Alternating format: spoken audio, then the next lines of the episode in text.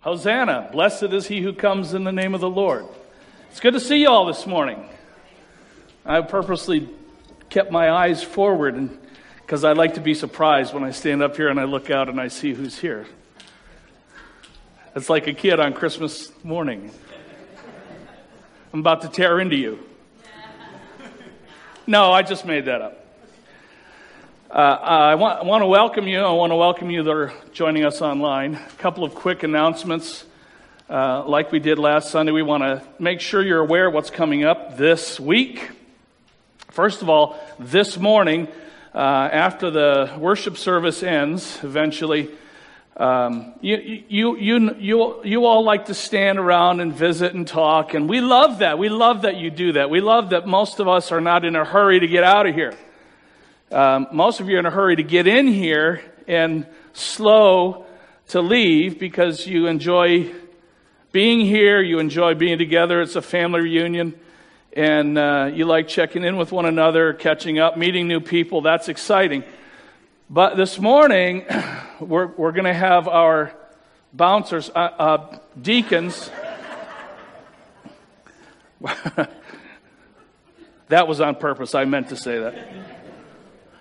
We're, we're going we're gonna give you 10 or, 10 or 12 minutes in the room to visit together, and then we're going to start to politely nudge you to the back. And the reason for that is our children need the space to practice for next Sunday morning's their part of our Easter celebration. So I, I know you're all in, uh, in agreement. That's important. And we're going to give them the, the room and um, parents, parents who really can't stand to be surprised, you can, you can stay. And I'm told you can stay and watch this rehearsal. But the rest of us, I don't want to spoil the surprise. So now, for those of you that hang around because we pray together after church, we're going to move the prayer meeting into that room in the back that we don't know what we're calling it anymore. It's the multi-purpose ministry space. And it, and it does serve multiple purposes throughout the week. We meet there our, um, um, Monday to Friday. Our, our early morning drop off at school gathers in that place. Uh, a couple of Bible studies through the week meet there. Um, this and it's a, it's the mother's room during worship time. If if a mom needs to take a child uh, out of the room uh, for some privacy, uh, we're, we're broadcasting our Facebook uh, live in that room. Maybe you didn't even know that. Uh, but if you need to get out of the room and, and, and go into that space, if the door is closed, respect that, please. But after church, it's uh, fair game. Go on in there. There's some chairs in there. We're going to set up folding chairs for those of you that want to stay and pray. Okay? Friday at 7 o'clock. Good Friday service. Many of you were here last year for our first in a long time Good Friday service, and it was it was powerful. It was impactful, and um, people were still talking about it for months after, and that was nothing because this year's Good Friday service is is going to be really special. And so we want you to come Good Friday. Uh, come. You don't want to miss anything. So be sure to be here five minutes before seven at least. So you're in the room and you're ready to start at seven. The service will take approximately an hour, not more.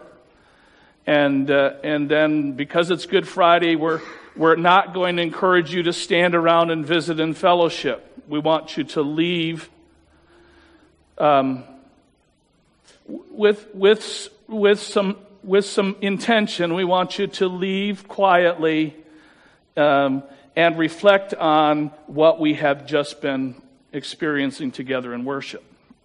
And, and then Saturday, uh, we, will ha- we will have someone, someone from our leadership team will be here in this building with the doors unlocked, starting at 8 o'clock in the morning through 8 o'clock in the evening.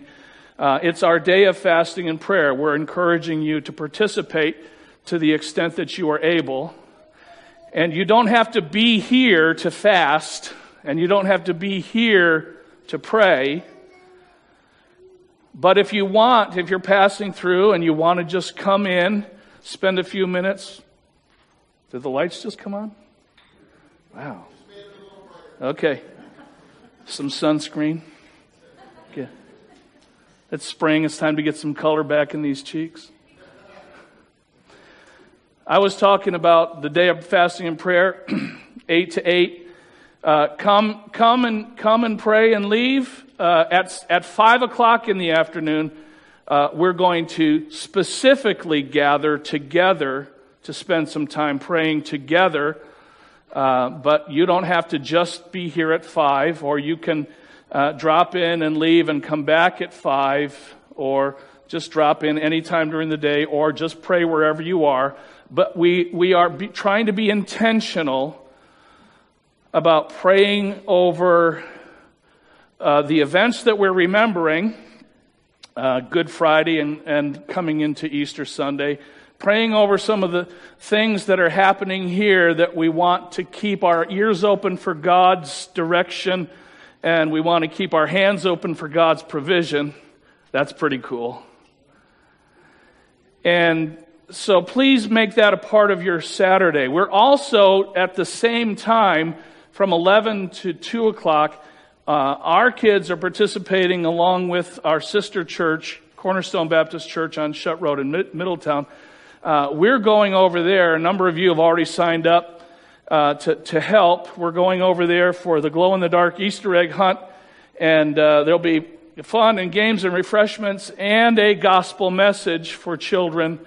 And so uh, come and check that out if, if, um, if that's something that you haven't seen in a while, it's probably time for you to remember the excitement of children scurrying around looking for something that's hidden, uh, and then and then to have an opportunity to tell those children the thing that God has revealed that is a treasure far beyond rubies.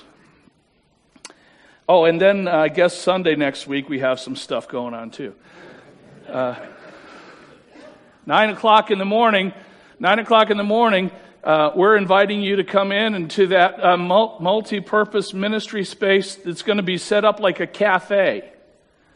And uh, we're going to have coffee and, and uh, the usual array of beverages, but we're also going to have pastries and, and uh, uh, delicious food to eat for breakfast. And we also have taken into account those among us who are trying to avoid gluten. So we'll have some gluten free options as well. We want you to come. We want you to enjoy some. It's more about the fellowship than it is about the food. I'm just telling you that right now. It's more about being together with God's people than it is about having delicious food, though it doesn't ever hurt to have delicious food. But that's not going to be our focus. The focus is going to be uh, spending time together and spending time together with God's people on the most important day in the calendar year of the church, right? And um, is it okay to say it again that I got in trouble for last week? No? I'm okay? Uh, we're going to start worship early. We're going to have pre worship because um, our worship team is, is excellent. It's excellent. And, and it's not just excellent because, it, because our musicians are talented. That's not what makes them excellent. What makes our worship team excellent is that our musicians, whether, their whether their instrument is drums or guitar or voice or keyboard or whatever it is, our musicians are godly people. Led by a godly man who is who is trying to bring all of us to the feet of Jesus. And um, it's really been exceptionally awesome lately. And, and I was feeling like, and you've heard me say this a couple of times in recent weeks, I was feeling like we needed more of that. So I, so I asked Mike if it would be okay. And you know, there's only, there's only so much music we can do in our regular worship time. And so I asked Mike if he would, you know, choose some more songs that didn't make the final cut. And so we're going to have an extra half hour of worship music and uh, that's going to start at 9:45 on Sunday morning. So you might still be munching on a, a gluten-free muffin and, and sipping on a delicious cup of coffee, but you'll hear the music start and you'll say, "Well, I don't want to miss a single note of this." So come early. Come early, we'll feed you. Come early, we'll we'll we'll feed your spirit, your soul, as well as your belly. And uh, and then at 10:15 our regular time of worship. We're going to have everybody upstairs, all the children. Uh, the nursery will still be open for the littlest ones, but we're going to have everybody in the room, and the kids are going to help us get started with our worship on Easter Sunday. And that's always special. So, is that enough? All right, this morning uh, I want to continue. This is the sixth message in our series on the Sermon on the Mount.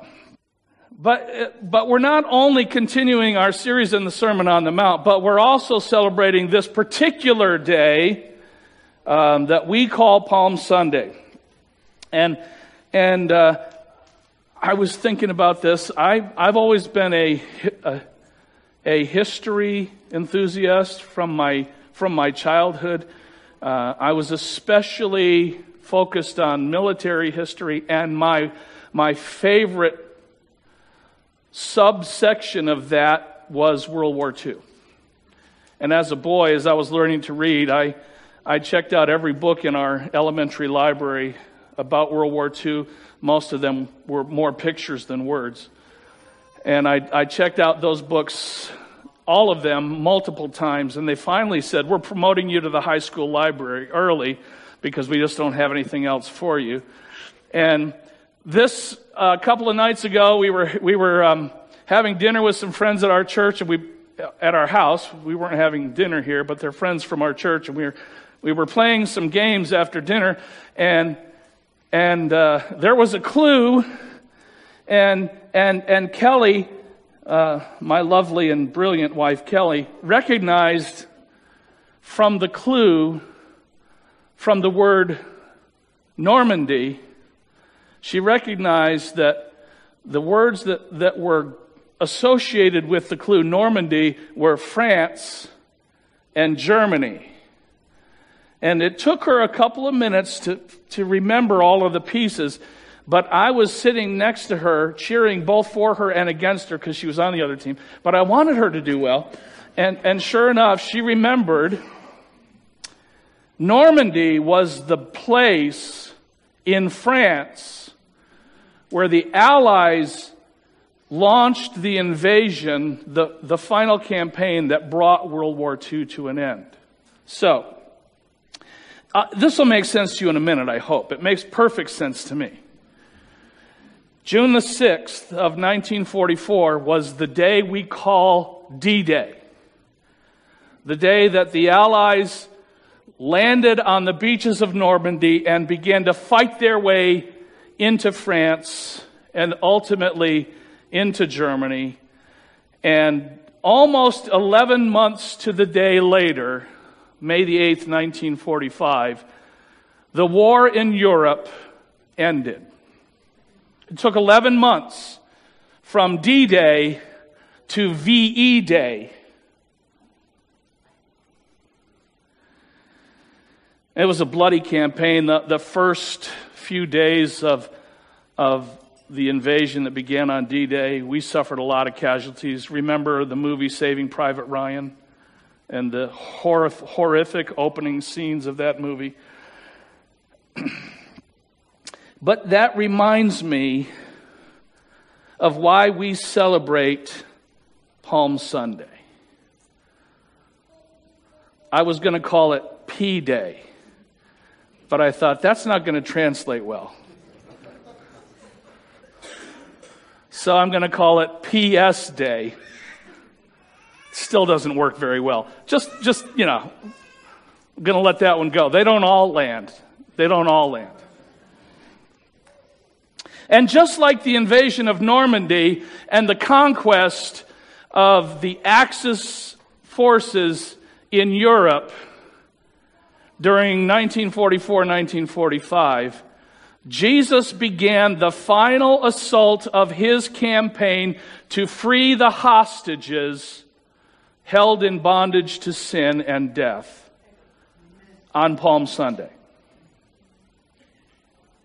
He is more efficient than General Eisenhower and the Allied armies because it only took him seven days to finish that battle that started on Palm Sunday when he entered the city of Jerusalem to the cheers of the people Hosanna, blessed is he who comes in the name of the Lord, and cries of save us, that's what Hosanna means. Save us, save us. You are the one who has come to save us.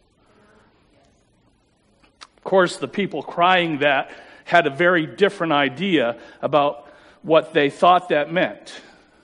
But Jesus entered the city knowing that he was there to do exactly what they wanted him and needed him to do, just in a very different way.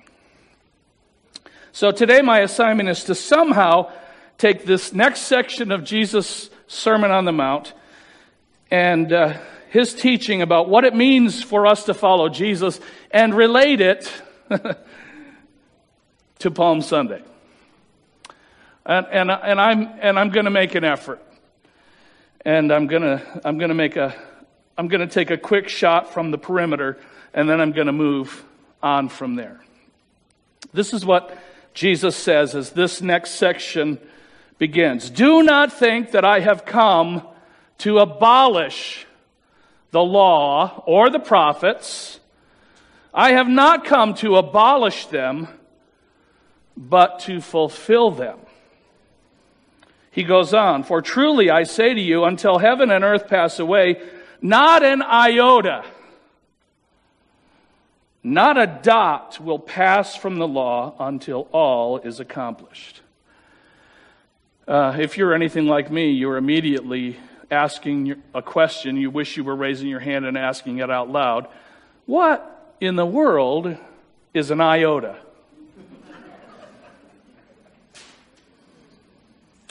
Everybody has a pretty good idea of what a dot is. But what's this iota thing? Jesus was almost certainly referring in his Sermon on the Mount, speaking um, in the common language to common people, he was almost certainly speaking about the smallest character the smallest stroke of a pen in the Hebrew language. And the smallest indicator in Hebrew, there are no vowels, only consonants. And then uh, punctuation marks, we might describe them, that indicate the vowel that goes with those, that set of consonants. Uh, it's one of the reasons why Hebrew is a really difficult language, not only to read, but but to speak. And you've heard me butcher it from time to time. If, if we were, if Jesus was to be speaking this sermon in English to people who were familiar with English, he might have said, not the least crossing of a T or the dotting of an I. And some of you are saying, well, what about the J? Yes, that too not the least mark on paper, not the least intentional mark on paper will be lost or will be uh, dismissed or overturned. Not the least bit of it will be given uh, an exception on appeal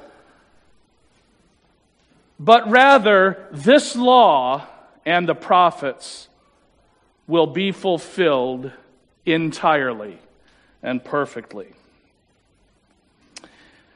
Jesus intended to obey the law.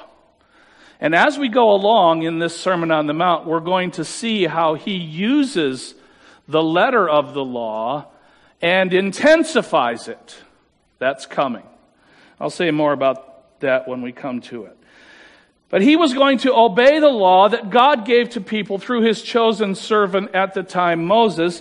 And by obeying it perfectly, without missing even the smallest nuance, Jesus would satisfy the requirement of the law, not only for himself, but for all of us.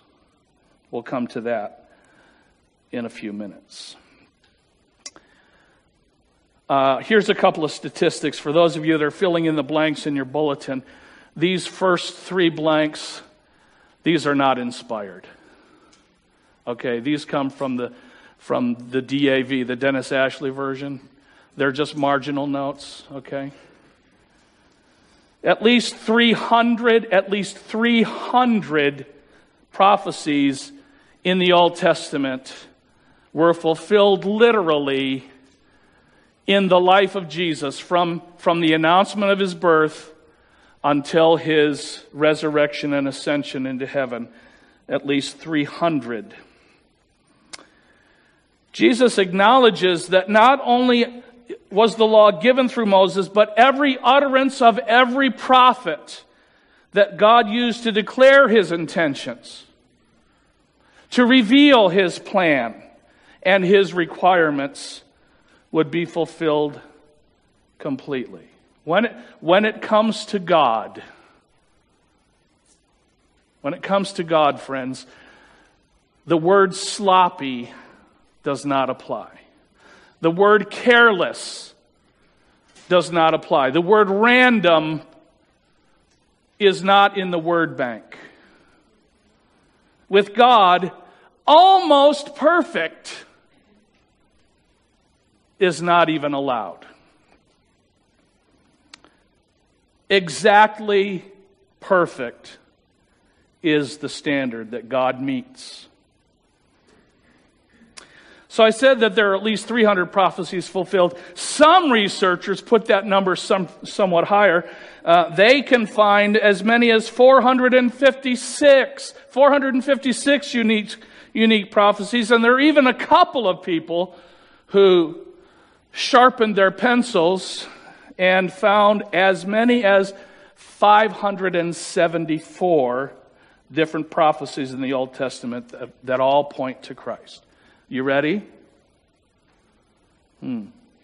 Well, I'm not going to try to bury you with 574 examples. Uh, I don't have enough time this year to do that. I am simply going to say that no matter how many prophetic hints that God gave to humankind uh, through his chosen servants, the prophets, he has and in some cases still will fulfill every single one of them.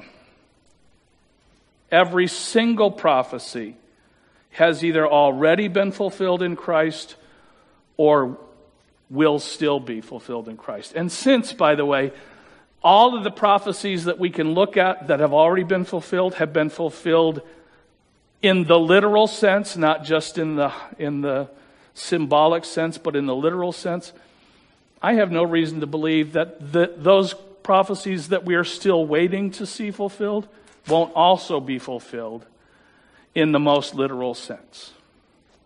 Just my opinion. So, Christ came to fulfill prophecy, and of all those 574, we're looking at just one of them this morning. The one that we're particularly interested on this Palm Sunday was written by the prophet Zechariah. And this prophecy that we have just been reminded of was made. We know exactly when this prophecy was made because Zechariah, as he introduces his prophecy, fixes it precisely in time. In Zechariah chapter 1 and verse 1, Zechariah says, In the eighth month, in the second year of Darius, who was the king of Persia at the time, the word of the Lord came to the prophet Zechariah, the son of Berechiah, son of Iddo. These are dates that we can locate precisely on a calendar. And this fixes the date of this prophecy at right around 520 years before the birth of Christ, 520 BC. Now, just for comparison, if you think about 500 years before Jesus entered the city of Jerusalem riding on the foal of a donkey, 500 years before Zechariah said this is going to happen, the closest thing in our history that I can compare that to is when the Mayflower arrived in the New World and people stepped off of that boat and onto the place we call today Plymouth Rock. In 1620, that was 400 years ago. 400 years ago, the pilgrims landed in the New World. That's a long time ago, right? One of the earliest seeds of American history as we know it today, 400 years ago. But 500 years before Christ, Zechariah said, the Messiah is going to enter the city of Jerusalem riding on the foal of a donkey, and the people will welcome him with rejoicing. 500 years into the future. That, that's not random. That's not by accident. The triumphal entry of Jesus was very carefully planned and orchestrated. Reading the details of the event, which is one of the few um, excerpts in the, in the life of Jesus that all four of the Gospels record. All four of them have this story, and the details are astonishingly uh, harmonious and parallel. Jesus knew ahead of time as he was coming toward the city of Jerusalem, he sent his disciples on ahead into a village on the outskirts of Jerusalem and said, Go into that village, and you're going to find a, foal, a colt of a donkey that, that had never been ridden, tied up. And when you find that donkey, untie it and bring it to me. And if anybody challenges you, use this special secret code. The disciples said, well, okay. And they went into this village and they found this donkey probably within the first couple of minutes and they went entered the village here it is and they and it was tied up and unattended and so they began to untie it and the owner whoever was responsible for caring for this animal came rushing over saying hey what are you doing? That's not my, that's not your donkey that's mine. And they said the secret code phrase The master has need of it. Oh, okay, okay, okay. Go ahead, take it, it's yours. Just like that. And so uh, the rest of the story you know well. Jesus got on the back of that little animal, very humble. Uh, it's, it's kind of, it, it might have looked something like the, the picture you have in your head of a grown man throwing his leg over a small, you know, donkeys, adult donkeys aren't very big. Small donkeys, you know, maybe the size of my, my Labrador golden retriever Toby, um, I have, I have at different times put my grandchildren on the back of my dog Toby, who's very patient and, and we've used that as a photo opportunity. But it, you can imagine what it would be like for a grown man to, to sit on the back of a very small donkey. It's, it's the picture of what it is, what, it's the picture of humility.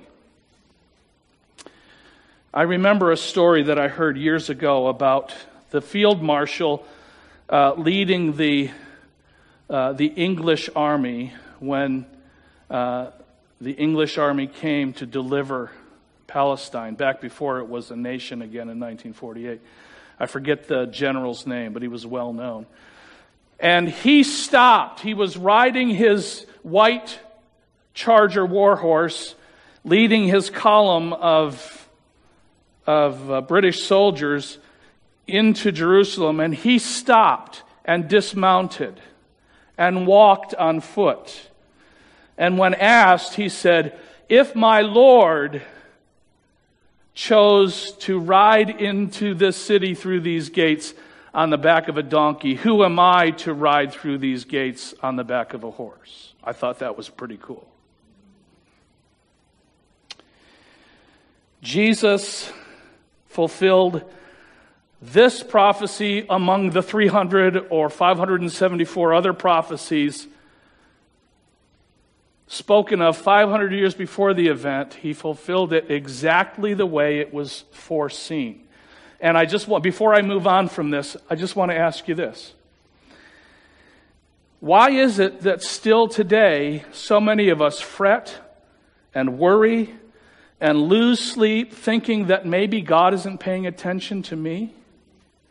Or that He doesn't care about what's going on in my life? Or that he is too busy or that he is just too big to bother with little me, or maybe worst of all, that he isn't big enough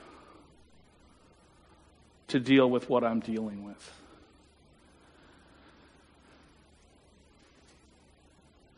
If God cared enough about how Jesus would launch his campaign in the way that he would enter the city of Jerusalem on this fateful day. He certainly is paying attention to what's going on in your life and in my life.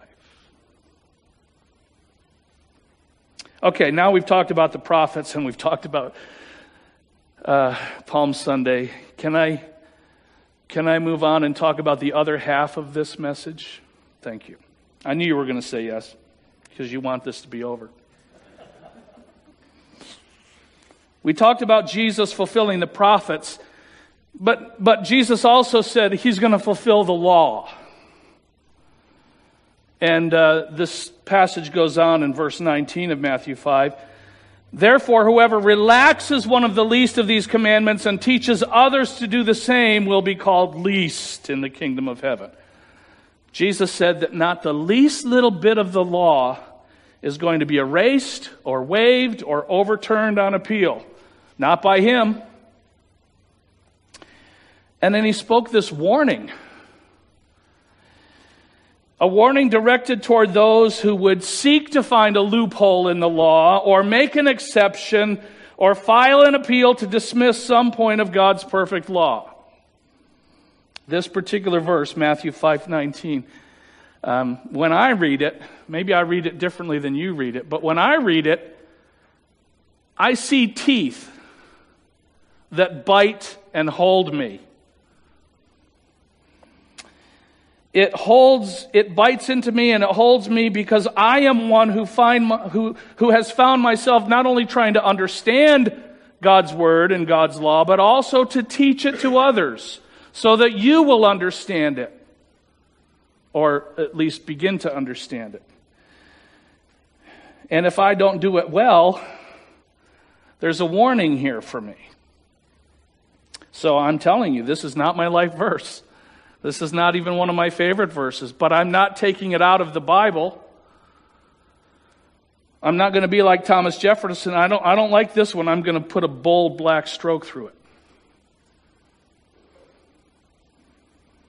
I read it and I carefully consider it, and I recognize that there's a requirement on my part to be faithful and diligent, to read and teach God's Word truthfully and faithfully. And it, and it weighs on me. I tell you, it weighs heavily on me.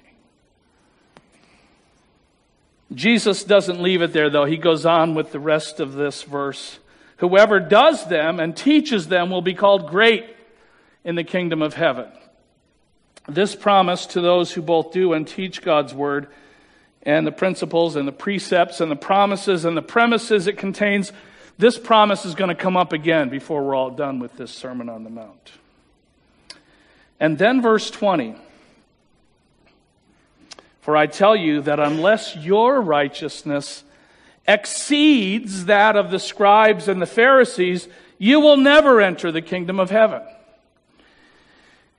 Now, I'm going to tell you this statement when we read it, if we read it care- quickly, if we read it carelessly or casually, um, we might get the wrong idea. We might get the idea that Jesus is here saying, You be more righteous than the scribes and the Pharisees, be more righteous than they are, and if you are, you're in.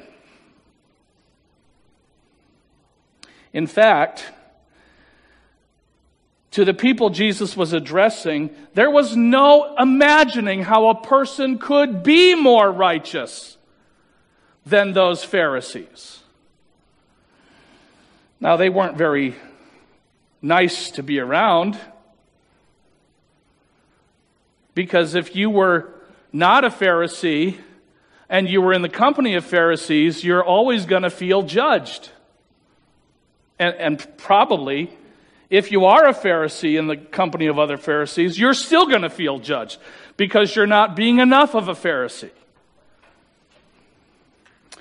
And the people whom, to whom Jesus was speaking saw these Pharisees, and they saw their entire lives, at least outwardly, being devoted to obeying the law, the Old Testament scriptures, and they went after it with such zeal and such rigor and such determination and they called everybody around them to join them in their pursuit of righteous perfection that most people could not imagine being more righteous than them. And that's exactly what Jesus intended for his audience to hear. The, the Pharisees and the scribes, in all of their righteousness, aren't righteous enough. and we understand better now.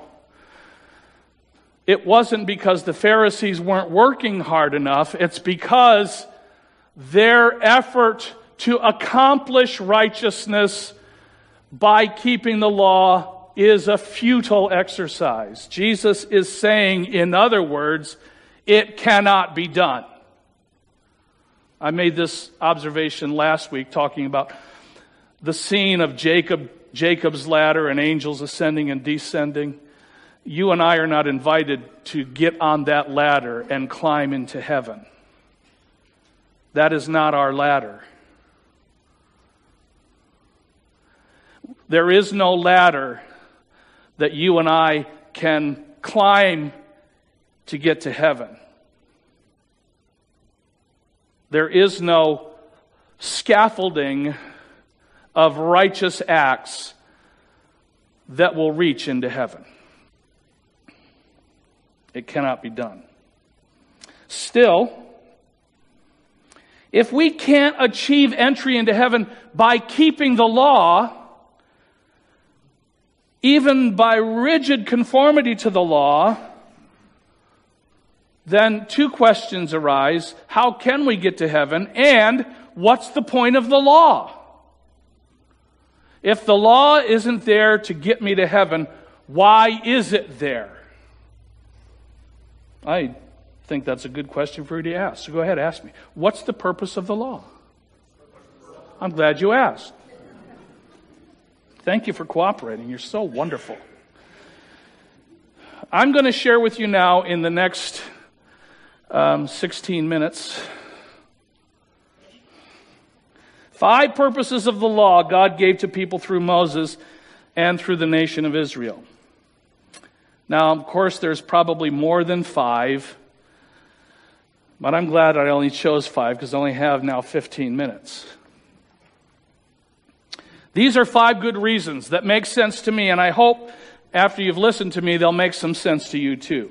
And to find these five reasons, I went to an expert on the law someone who had grown up observing, learning, learning to observe, learning to teach, and then zealously following the law. His name is Saul. He comes from Tarsus. But you and I know him better as Paul. And uh, he, under the inspiration of the Holy Spirit, got some, got some awareness and understanding of the purposes of the law as one who had studied it his whole life. He sat at the feet of Jesus spiritually and and and he got some information and he wrote it down so that you and I could wise up about the purposes of the law. So uh, I want to uh, call your attention first to Romans chapter 3. Uh, and this is verse 19. And, and uh, you'll, you'll be able to pick these out. I'm not doing any hocus pocus magic here. You'll be able to pick them out as we read them, the five purposes of, of or five, not the five, but five purposes of the law. Now we know, Paul writes, that whatever the law says, it speaks to those who are under the law so that every mouth may be stopped and the whole world may be held accountable to God. There's one purpose of the law to make us accountable to God, to make humankind aware of the idea that there is a God who, who has authority and who will hold me accountable for how I have behaved. we are accountable to God. The very next verse says, For by works of the law, no human being will be justified in his sight. I'm going to read that again. By works of the law, no human being will be justified in his sight. One translation says, it, It is impossible for anyone to be declared just or righteous by keeping the law. Rather, through the law comes the knowledge of sin. Second purpose of the law it makes me aware of sin generally. You know, we, we, are probably more aware of other people's sin than we are of our own. Isn't that true? I'm, I'm, I am judgingly aware of other people's sin, and I am very uh, oblivious often to my own. But the law makes me conscious or aware of sin. And then the next verse, Romans 3:21 and 22a. I might have missed this reference in the bulletin notes.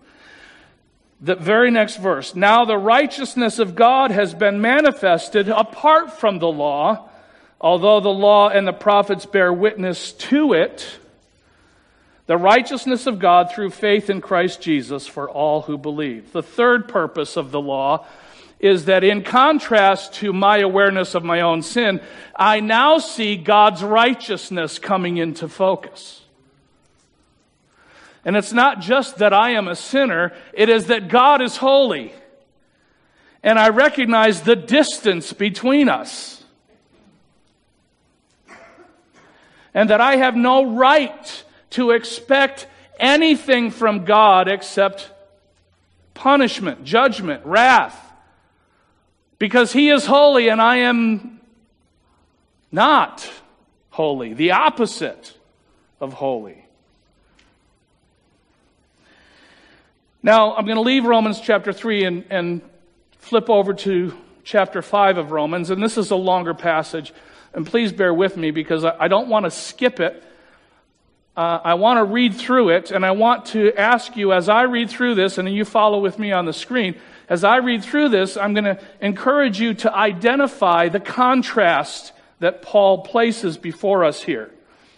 Uh, this is a section of, of the book of Romans that every one of us who are followers of Jesus ought to be spending time reading and meditating in and praying over and, and trying to understand and apply. In fact, uh, the whole book of Romans. Perhaps in time I'll, I'll uh, try to teach through the book of Romans, but if you, if you think 26 messages in three chapters in Matthew is going to take us a long time, imagine 16 chapters of Romans. Um, we'll see what happens. It might, you thought Pastor John's series in Hebrews took a long time.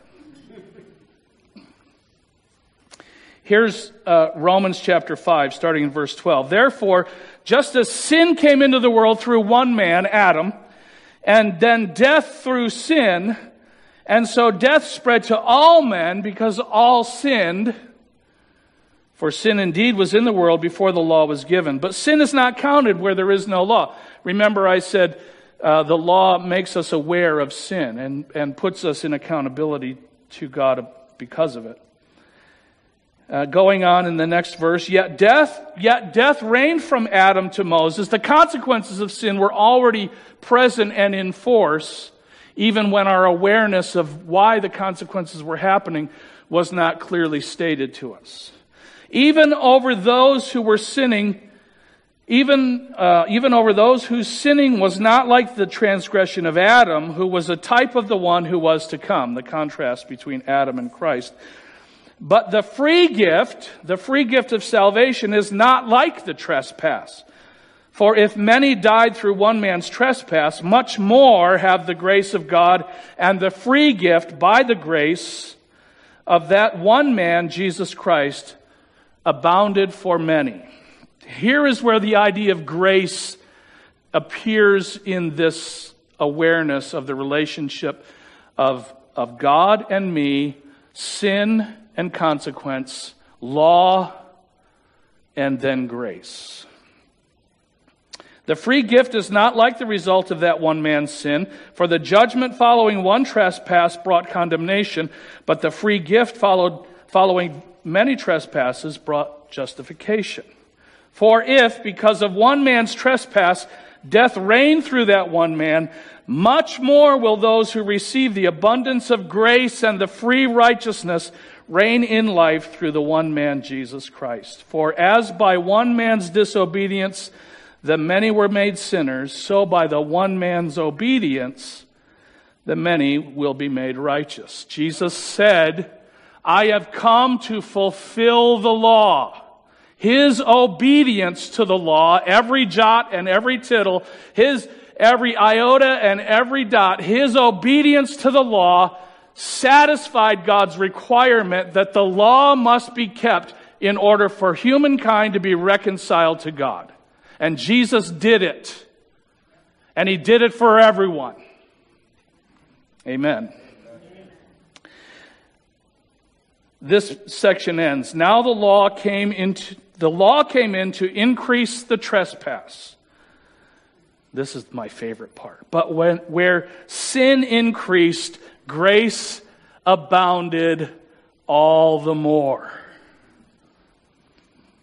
So that as death reign, as sin reigned in death, grace also might reign through righteousness, leading to eternal life through Jesus Christ our Lord. Hallelujah. This is the fourth purpose of the law to accentuate humankind's desperate need for grace. We need grace because the law by itself condemns every one of us to the grave.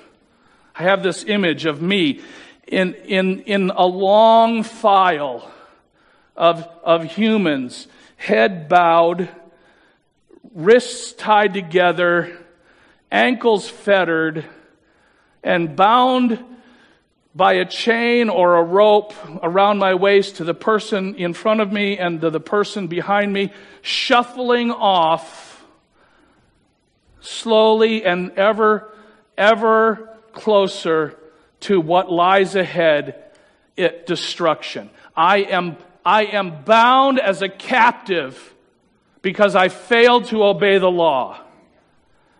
And Jesus launched what did we call it? PS Day. His final campaign to break those chains that held me bound in captivity and marching inexorably to, toward judgment. And he set me free. Law is not by itself. Law by itself cannot set me free, but law is not by itself. Law comes with its more powerful brother, grace. The law if you'll allow me this analogy, the law was the warm up act. While we waited for grace to come out and take its place center stage. And that grace of God, which has now exploded into my reality with life changing power. Now, I, I, promised you five, and I've only given you four. So, if you're following in your Bible, I want to go to Galatians. This is uh, a very interesting purpose that God gave for the law. Galatians chapter 3, verse 23. Now, before faith came, we were held captive under the law that I just described, imprisoned until the coming faith would be revealed. So then, the law was our guardian until Christ came, in order that we might be justified by faith. But now that faith has come, we are no longer under a guardian. For in Christ Jesus, you are all sons of God through faith. For as many of you as were baptized into Christ have put on Christ. This is the fifth purpose or use of the law. God gave us the law to keep us safe while awaiting our rescue, or if you'd rather, our redemption. Paul paints the picture of the law as our tutor, as our schoolmaster. Children in the father's household, in, in, in the culture of that day, um, they didn't they didn't often send their children away to go to school. They educated their children at home, but not by mom or dad. Um, uh, affluent households would have a servant whose responsibility was to raise the children, teach the children, a tutor, a schoolmaster, a guardian. And uh, this guardian was trusted with the well being and education of children until they reach their maturity or majority. And God uses the law in this way, teaching us as immature, uneducated, unaware children what God intended for us all along. We needed that in order to attain the full measure of righteousness that God requires of us to be accepted by God in Christ. But I have a bonus purpose. I, I it's, not, it's not in the bulletin. See, because here's what happens. Uh, I, give, I give Jody the information for the bulletin usually by the middle of Thursday. And then I have to give the, the PowerPoint to, to Ryan and the tech team, usually by as early on Saturday as possible, so they have time to get it all together and make it fit. Um, but God has still been working on me in preparing what I'm going to say to you today. Um, after I give the stuff to Jody, and even after I give the stuff to Ryan, and and sometimes even after I've started to stand up and talk. And I'll, let me tell you, that's a little unnerving. When in the middle of what I'm saying, God pushes another thought into my head, and I have to quickly evaluate is that what God wants me to say, or is that a distraction that I need to ignore? And then sometimes I don't get it right. You've heard some of those distractions, probably. So, right up until late last night, I realized I could add a, a sixth bonus purpose of the law uh, and it goes along with the fifth one. Um, I was I was under the guardianship of the law until uh, I I grew into my majority as a child of God and made joint heir, and so the the law is God's servant. But now that I have reached the status of be, being declared a a full child of God no longer a minor child, now a full, a full son or a full daughter. That which was God's servant is now my servant too. And so that law that held me in guardianship now still has a purpose. And that purpose is to be an advisor, a counselor. Because even though I have graduated from school, from time to time, as the opportunity arises, I might still go back and visit with my former teachers. And I might catch them up on what's going on in my life. And I might, on some occasions, inquire of them, what would you do if you were me in this situation? And so, when I ask the question, huh, what would Jesus do? I might, in order to find an answer, see, we, we talk about asking this question, but we don't always talk about where to look for the answer to this question. From time to time, I might, in my quest for the answer to the question, what would Jesus do? I might go into my Bible. In, and, and not just in the New Testament, not just in the red letters, but also in the Old Testament, which is also God's Word, right? God didn't just write the red letters. And I might inquire of the law in my situation, what would Jesus want me to do? And it just might be that the law is where I might find the answer to that question. I didn't quite make it in 16 minutes. It took me 18. Next Sunday, Resurrection Sunday, we're going we're going to take a week off from the Sermon on the Mount series. And I'm going to talk to you as part of what we're doing next Sunday morning. I'm going to talk to you about what it means to be on the outside looking in. Let's pray together. Thank you, Father, for the law and for the prophets and for filling for fulfilling both all of the prophecies and in keeping the law perfectly on our behalf, so that we might be delivered from bondage to sin and uh, the sentence of death awaiting us, and might be set free because of your amazing grace. Thank you for this. Help us to apply it in our lives as the church is scattered this week into all the places where you put us.